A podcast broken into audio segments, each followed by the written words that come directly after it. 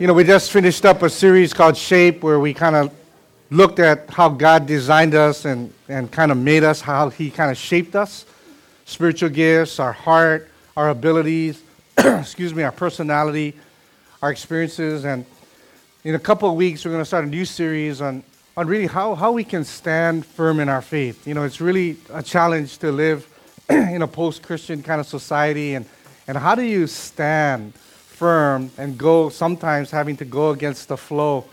And uh, in a couple of weeks, we'll be um, dealing and talking about that, looking at the book of Daniel. The book of Daniel gives us a lot of principles and a lot of lessons that we can learn on how to stand firm in a, you know, not so, uh, a, a not a real friendly environment a lot of times. And I think uh, God's going to use uh, the book of Daniel to really speak to our hearts. Today, I just wanted to talk um, about something really important. You know, um, a few months ago, I talked about a study where, like, in, they did a study about Olympic athletes, and they found that the bronze, remember the bronze medal winners, you know, the third place guys, were a lot more happy than the second place, um, the silver medalists. And they found out that the reason for that was that the silver medalists, their focus was on, you know, just how close they came to to uh, winning the, the, the, gold medal. And for the bronze medalists, man, it's like they, they were focused on like this how close they came for not even winning a medal at all. And so, you know, they, they were just so excited. And so the bronze medal winners were uh, a lot happier than the silver medalists. And then you kind of understand that, right? Because, you know, I, I just jokingly sort of, I like to say, you know, people say, well, I came in second place. And I say, well, that's just the first place losers, right? But anyway, uh, you know, so, but that's not the case, right? And uh, the study kind of revealed this fascinating uh, facet of human nature that um, your focus strongly influences your reality. That, that your, your focus, how where you focus, it strongly influences your reality. You know, and, and how you feel isn't necessarily determined by, ob- by the objective circumstances. You know, that um, what we do is we all know um, that a lot of times it's just not what we see around us because if that was the case, the objective circumstances were what caused us to feel the things we did, then the silver medalists would be happier because they came in second. You know, but it was the third uh, place guys uh, that were happier. Um, how we feel is determined really by our subjective focus. Right? So often, how we feel is determined by our, subject, our subjective focus. In other words, our internal attitudes are more important than our external circumstances. You know, and you think about it, isn't that true? That we all know people who can feel something good to focus on, even in the midst of really junky kind of situations. And we all know people who can always find something eh, in a really great situation. And a universal principle, I think, is that we tend to see what we are looking for. You know, just one of those things that we tend to see what we are looking for. And um, simply speaking, they're like two different types of people, right? I mean, you know, just generally speaking, you know, we can categorize people in a lot of ways, but one of the ways in which we can categorize people is that there are people who are just really um, given to complain. They're, they're complainers. And then there's other people who are um, worshipers, you know? And, uh, you know, we, we look and we see that complainers can always find something to complain about, right? And worshipers are those people whose focus is such that they always can find something to praise God about. And that we tend to see what we're looking for. You know, that, that you can, like we went, I remember we were in Portland, and it was just great. You know, for, for me, it was a great uh, time going to seminary in Portland. And um, you know, they were, uh, we were a minority, you know, for the first time in my life, it was a minority. It wasn't bad at all, you know, and there was a friend of mine who came over uh, from Hawaii as well. And all he could see was, we're a minority. And, and how he focused was that, you know, we would walk in and we would sit down, like, say, at like a Arctic Circle, like a McDonald's, right? And he said, see, look, everybody, why are they looking at us when they come in? When, when they come in?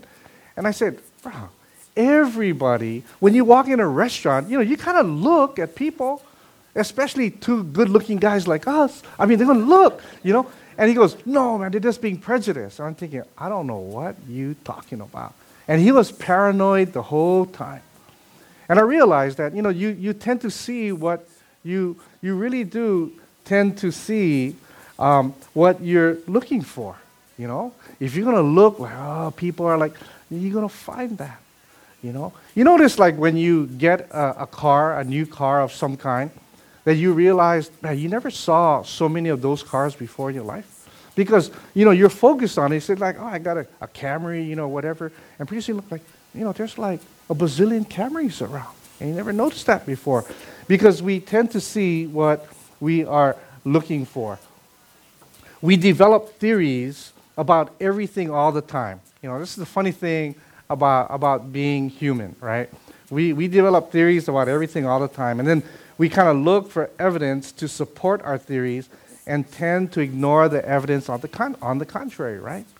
You know, like, like today, right? It's like, it's, it's kind of funny. I've noticed that um, Seattle Seahawk fans, when they're losing, they're not wearing their stuff. But when they're winning, look at that beast mode over there.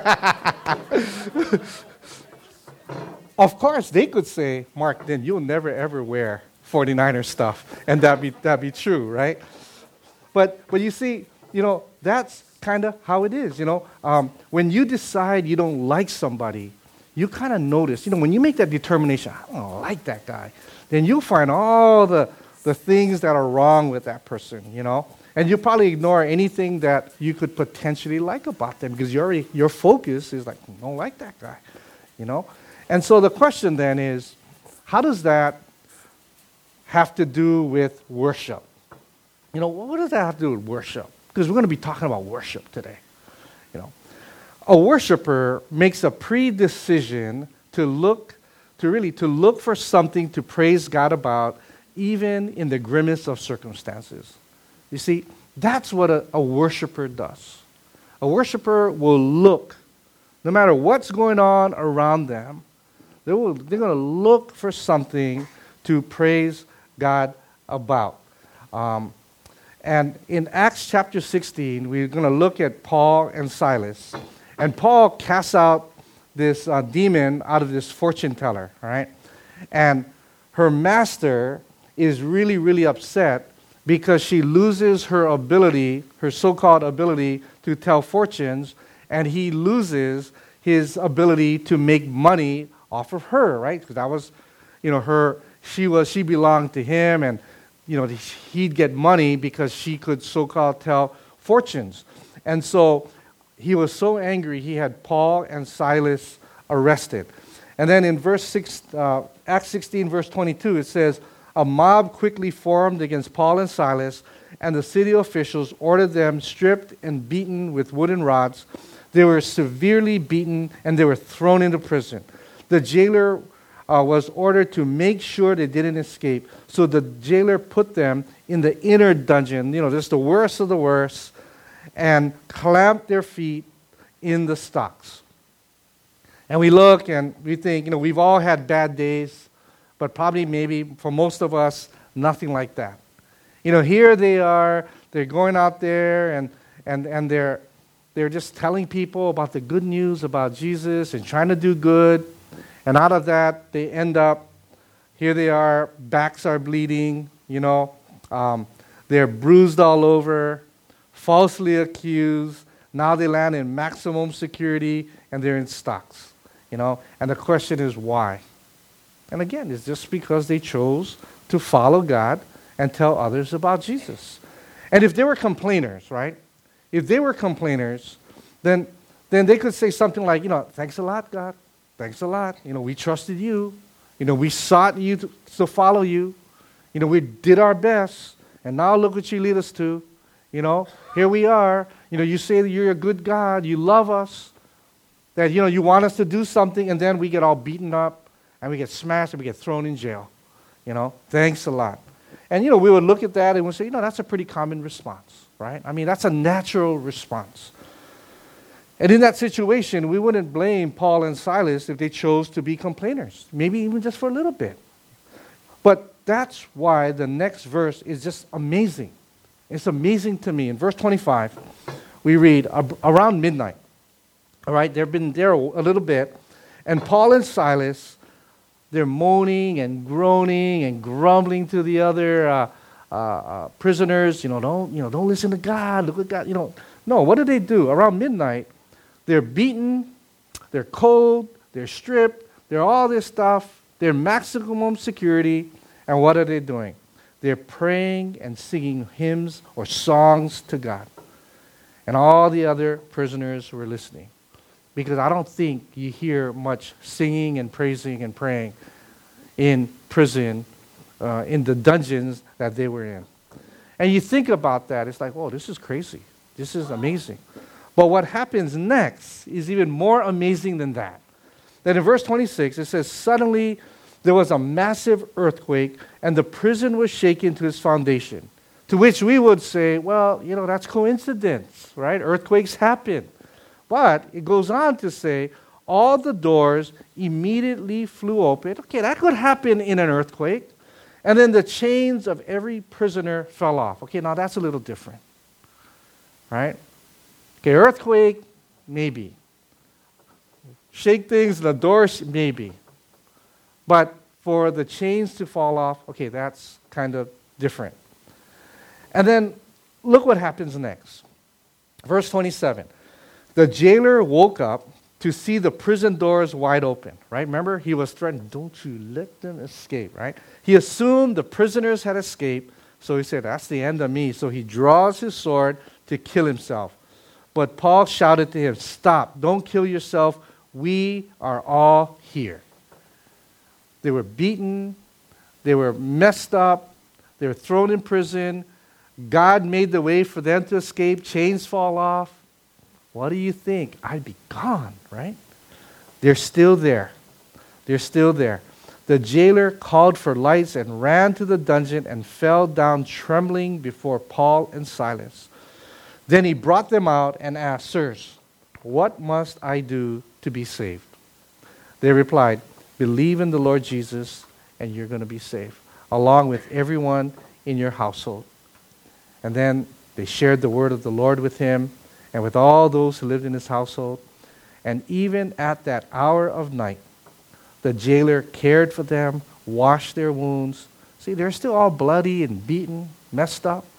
And after midnight, right, now he's, they're being taken care of. And then he and everyone in his household were immediately baptized. That's the impact. Immediately baptized. He brought them into his house set a meal before them, and he and his entire household rejoiced because they all believed in God.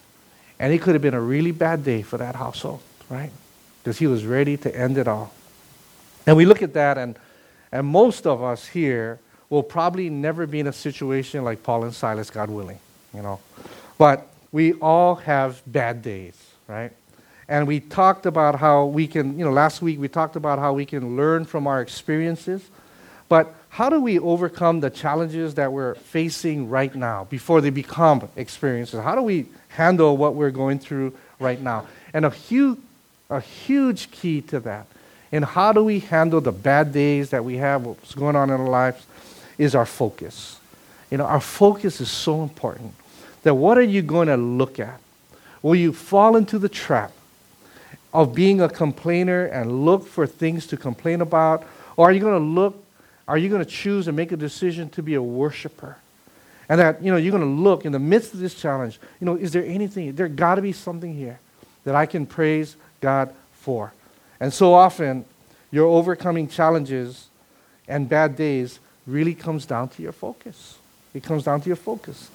And what this passage in Acts 16, this incredible passage, in Acts 16, it gives us an encouragement, it gives us some lessons we can learn on how we can be that worshiper and not a complainer.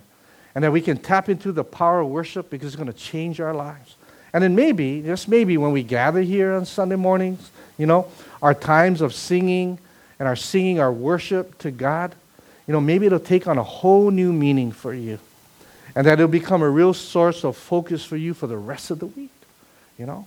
And so, if you got your bulletins and you can follow along, and the first thing that I, I think we can learn from this passage is that worship is zooming out and refocusing on the big picture. You know, worship is really kind of like zooming out. Because sometimes we're so caught up in that problem, that challenge, that crisis, whatever, that we got to zoom out and refocus on the big picture. You know, um, what I've realized is that so, so often that when I just get all messed up and I, and I give, I, am you know, I give in to complaining and all that, um, and I get messed up in that way, it's because I just stay focused on the problem that I'm in. You know, um, you know, this football season with McKinley High School, it was rough. I mean, yes, Bob Morikuni, you know, I mean, he, he and I were thinking, man, we just can hardly wait for the season to be over, right? And, and I realized that, you know, if I just looked at what was going on, man, it would be hard. But worship is really maybe re, just zooming out, you know, backing out a little bit and refocusing on the big picture.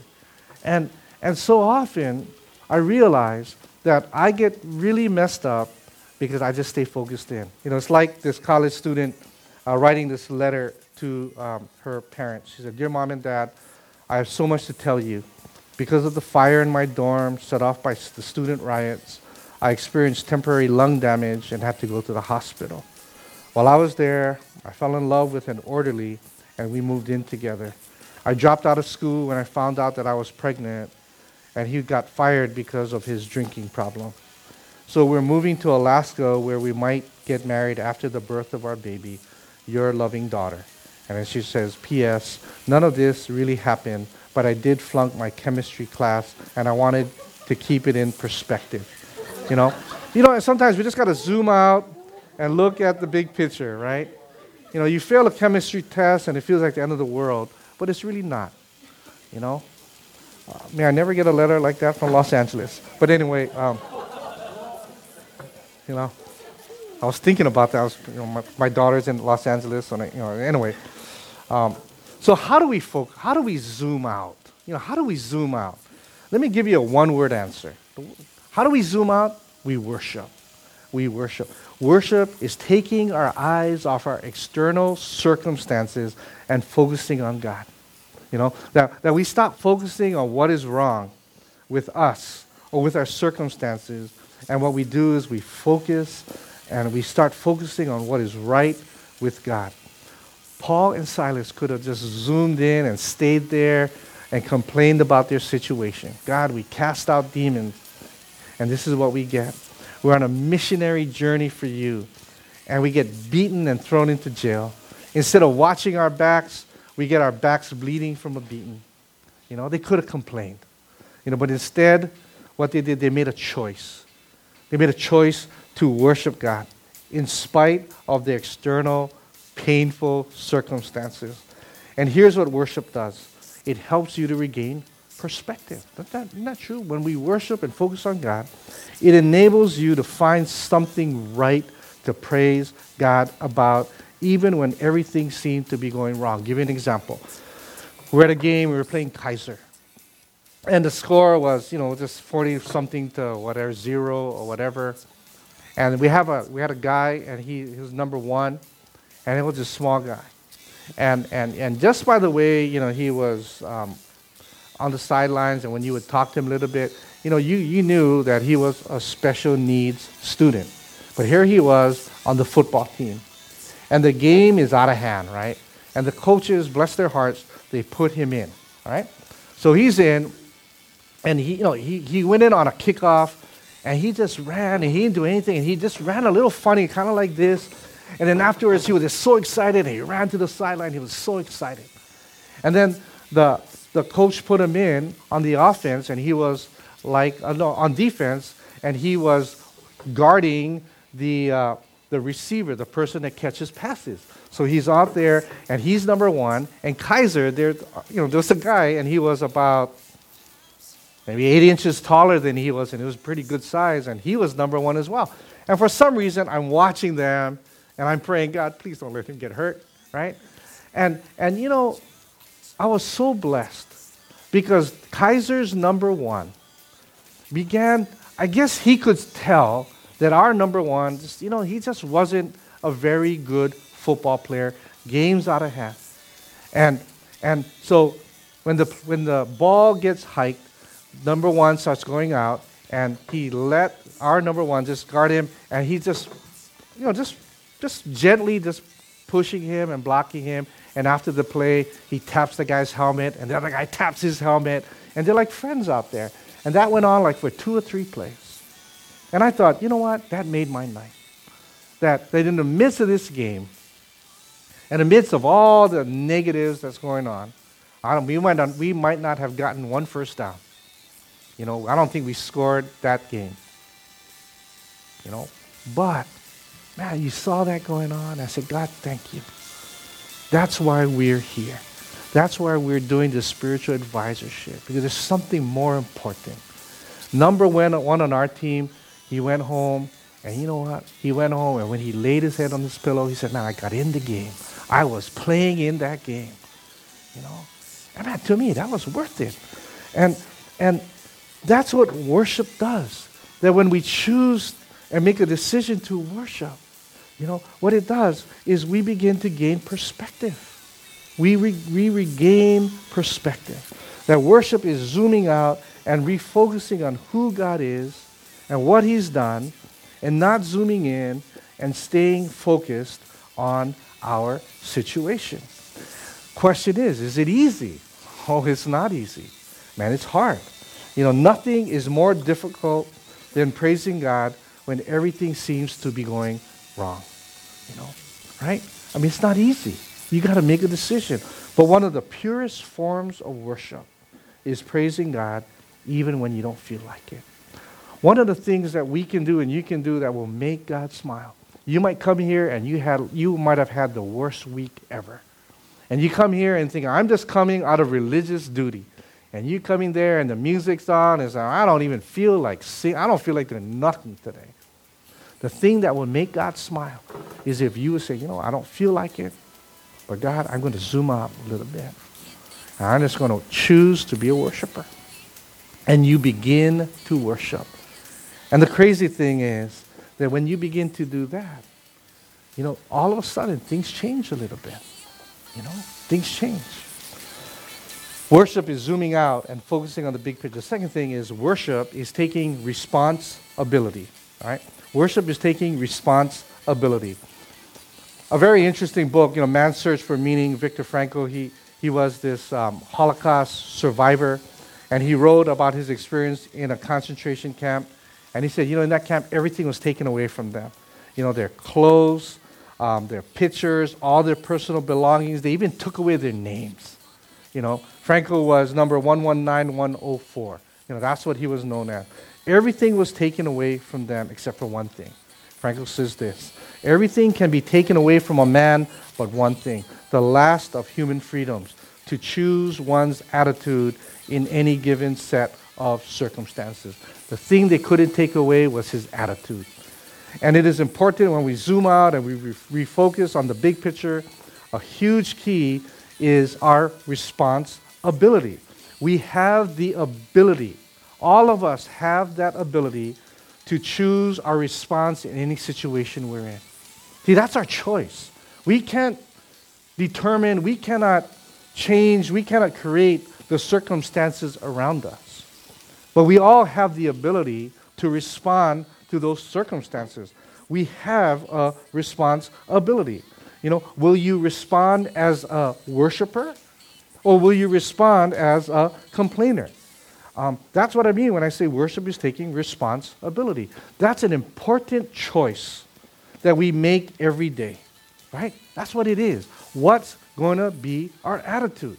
when you go, like this is Sunday, tomorrow's Monday. What's going to be your attitude going into the new week? Man, I got a great week. I wonder what God has in store for me. I wonder what adventures, I wonder what things God's going to show me this week. Or, man, this is going to be a bad week.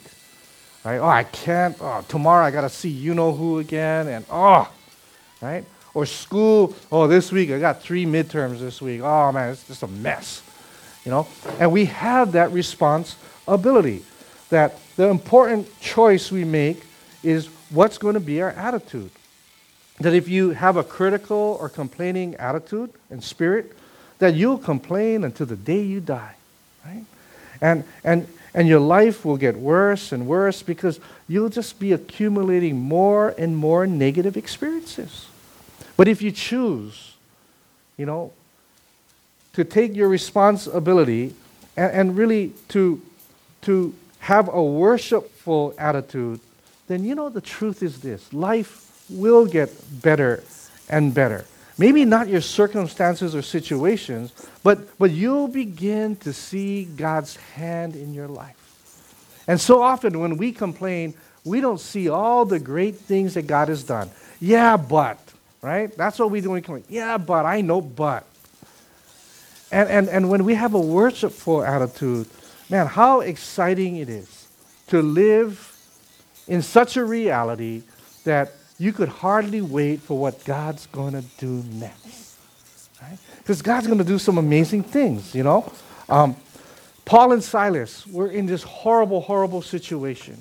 They were in prison, they were beaten, they were chained up. But something that they couldn't chain up was their responsibility. That, that they got to choose what their attitude would be. And that's what Viktor Frankl deci- um, discovered. That's what he discovered in the concentration camp.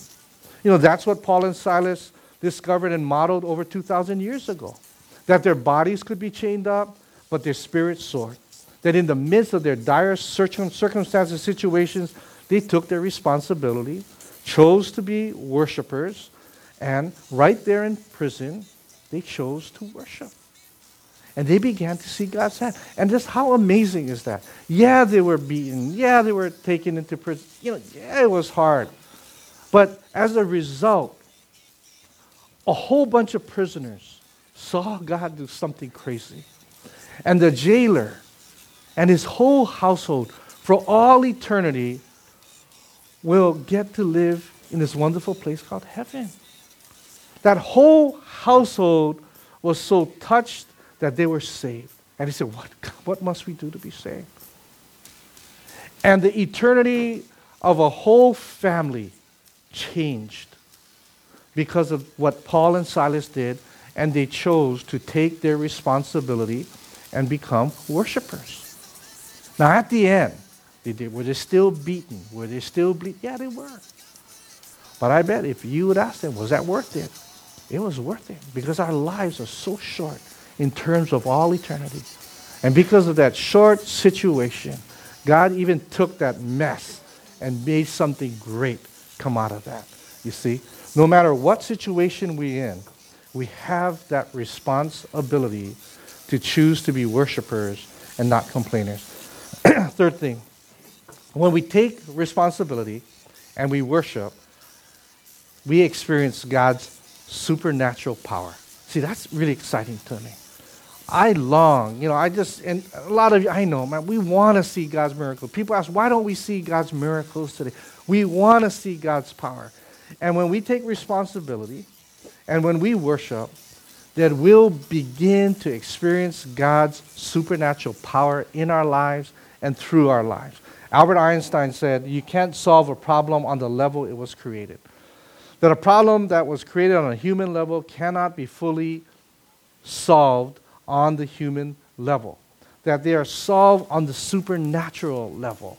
You know, that's what Paul was talking about in Ephesians chapter 6, verse 12. He says, Hey, you guys got to remember, we're not fighting against flesh and blood enemies. That person at work, he's not the enemy. You know that teacher, you know that coworker, you know that person, that neighbor. Got to remember, they're not the enemy. That's not the problem, is what he's saying. He's saying, but our enemies are against evil rulers and authorities of the unseen world, against mighty powers of this dark world, against evil spirits in the heavenly places. You see, he's saying that's where the battle is. It isn't with that person at work, it's the spiritual realm behind that. And so often, our battle is not with another person. It's not a conflict with someone else. There's a spiritual influence that's stirring things up. You know, I, I can't tell you how many times, you know, people take a step to get baptized, and then the next week, man, they have a hard week. I think, what's going on? See? People, you know, who never irked them before start like, you know, whatever, and they think, I don't know what's happening. Well, that's what's happening. See? Enemy stirring things up. You know, sometimes you have a great day, and then what happened? Boom, something happens. Because there, it's a spiritual level that a lot of this goes on. And what worship does, and how Paul and Silas take responsibility, they chose to worship, and they weren't focusing on what was being done to them. You know, they knew where the battle was, and they chose to be worshipers. And what happened was, worship kind of changed the atmosphere. You know, the whole atmosphere of that prison changed. That the whole atmosphere of that spirit got, um, of that prison got charged up. That something was, was different. You know, as they were singing and praising, what does the Bible say? All the other prisoners were listening. Something was going on. They were like, what is going on in cell 325? You know, what, what are they doing, right? That the spiritual atmosphere was beginning to change. And as the spiritual atmosphere changed, God came in and demonstrated his power. Earthquake, right? The prison doors fly open, chains fall off, um, because they chose to be worshipers. And because they didn't leave the jailer who is about to kill himself get saved for all eternity. And not just him, his whole household. And they're so touched that in the early hours of the morning, right, they said, man, we got to get baptized here. You know, they didn't wait till, when's the next baptism? November? Yeah, I think we can do that. No, they said, right now. And they get baptized. See, they experience God's supernatural power. And the thing is this you can't script that kind of thing. You know, you just can't plan miracles like that. You know? Uh, but when you worship God, even in the worst of circumstances, you just never know what God's going to do. And you know, you could tell stories, and I can tell stories of how when we chose to just focus it on God, God did some crazy things. You know, worship causes spiritual earthquakes. That's what worship does, that can set people free. Worship may not change your circumstances, but it's going to change your life. Worship is the way we stay focused in negative circumstances, right? No matter how bad things get, followers of Christ, as followers of Christ, we have an eternity in heaven to look forward to. You know, my pain is real, but so is heaven. You know, the good news is that this reality we're in is temporary. You know, last night, I did a uh, memorial service for one of my wife's cousins. She was 58, uh, 54 years old, died of cancer. And um, we went to visit her about a month ago, and because she said, you know, can you come because I want you to do service. And I said, okay. And we went there, and um, you know, she was sad. You know, no question, she was sad. But she said, you know, the truth is, I have a peace. I'm going to miss my husband. I'm going to miss my son. I'm going to miss my family. You know, but but I have a peace that I'm ready. I'm ready. I'm ready to go. You know, and and it was this amazing peace that she had. And we talked a little bit, and it was all about she knew how temporary life was. She said, you know, there's going to be a reunion. That before we know, we're all going to be together again.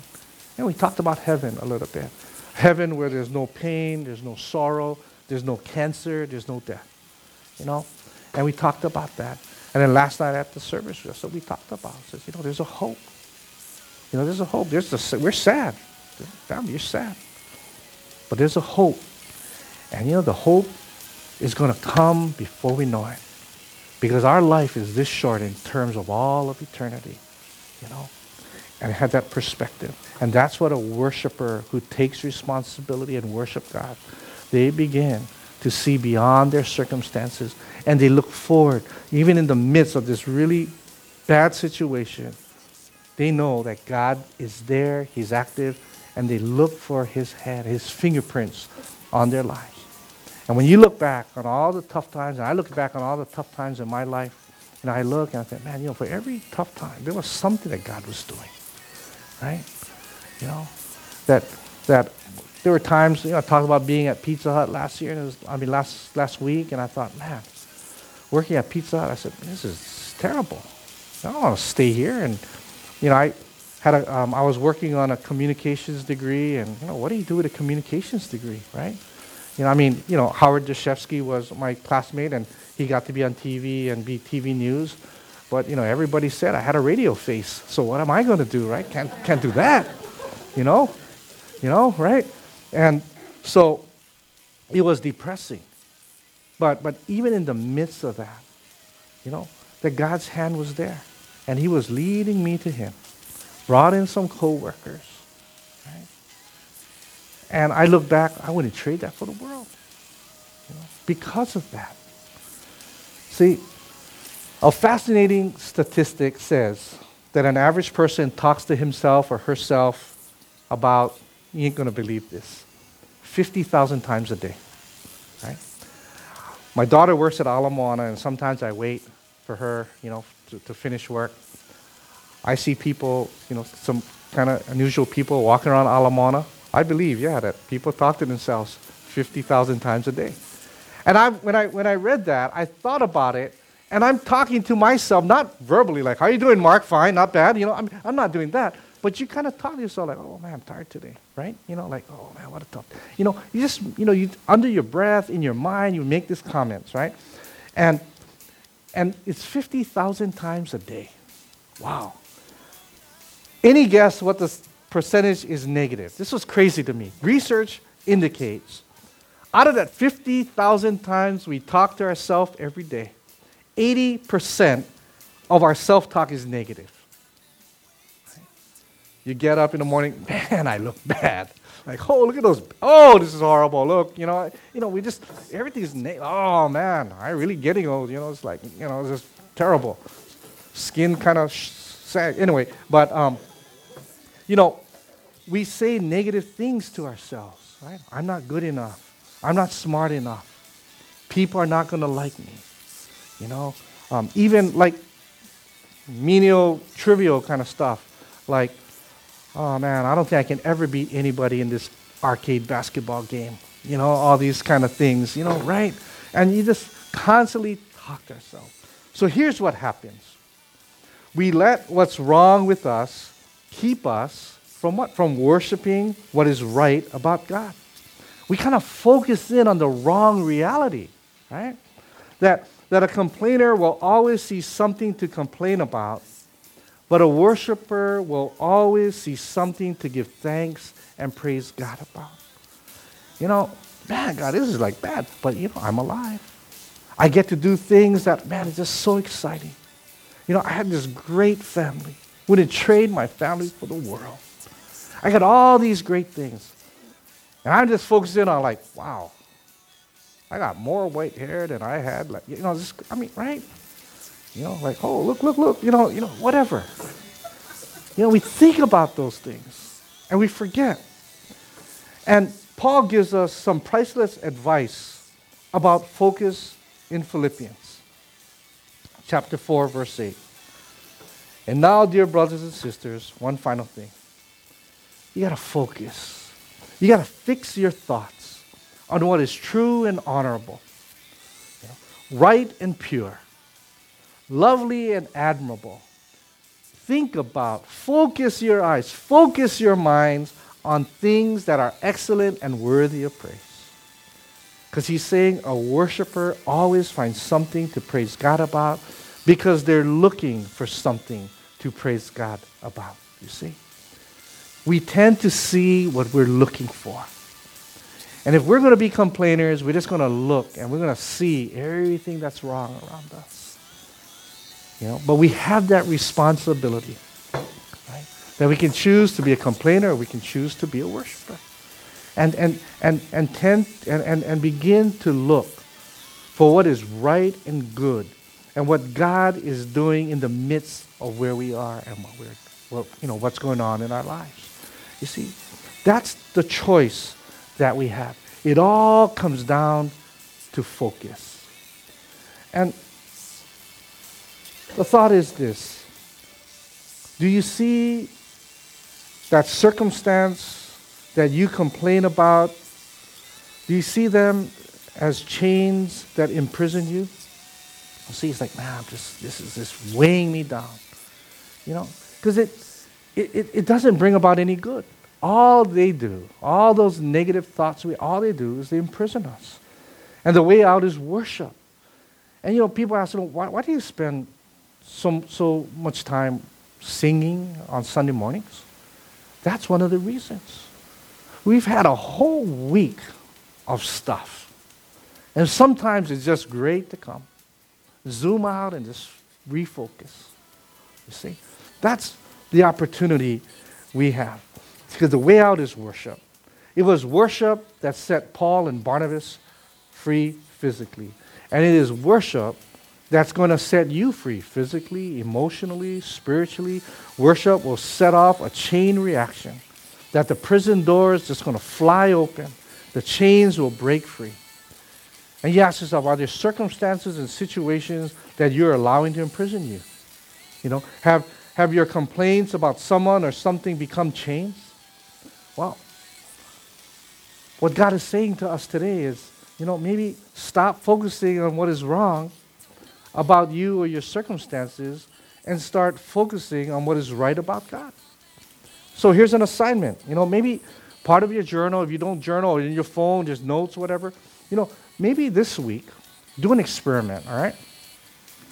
Keep a gratitude journal. Find something every day to be grateful about.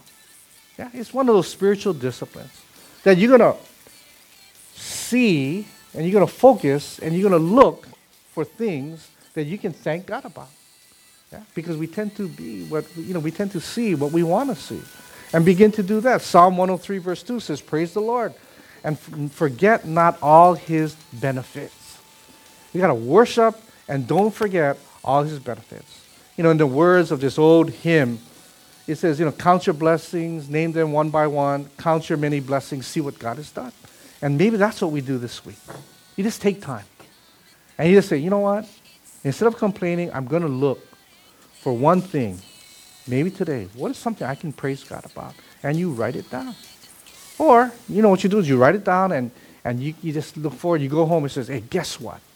This is something I can praise God about. And you just come home and at your dinner table, you just share all the blessings that God did. I think if we would do that, wouldn't that change the spiritual atmosphere of our, of our dinner table? Wouldn't that change the way we live? If we went into our day looking for, for evidence, looking for things that God is doing in our lives.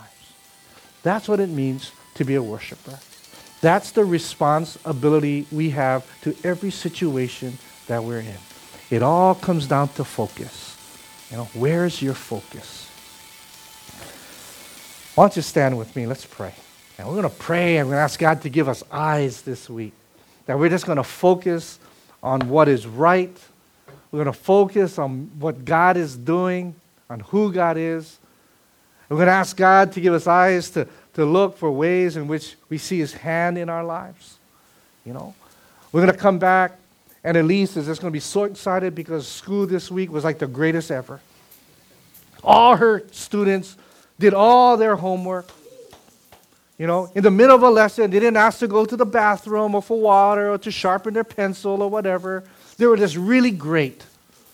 You know, they all brought apples. They just said, We love you.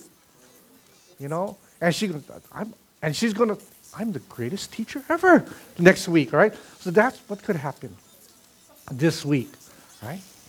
And Matt, you're a teacher. That can happen to you too. See?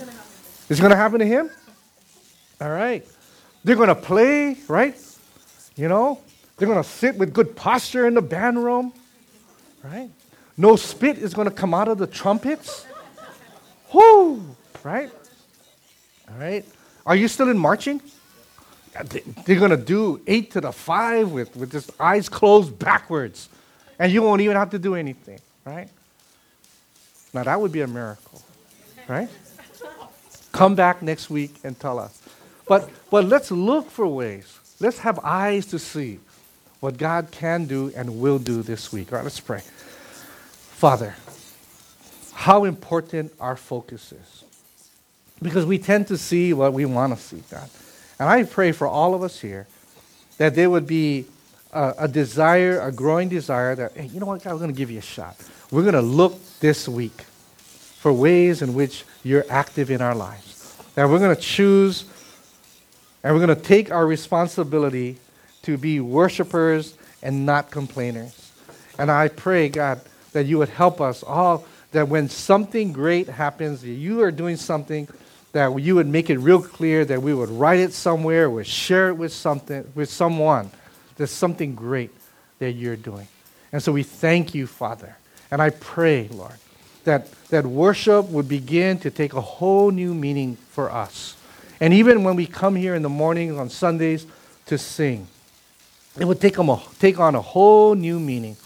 That it's a time in which we can zoom out and refocus on the bigger picture we thank you, God, that you are active in our lives, that, that you want us to experience what Paul and Silas did. And so we thank you, Lord. And we especially pray for Elise and Matt today, God, that they this week they would experience as teachers just, just unspeakable joy, God. We just thank you in Jesus' name. Amen. Hey, God bless and have a week of gratitude this week. God bless.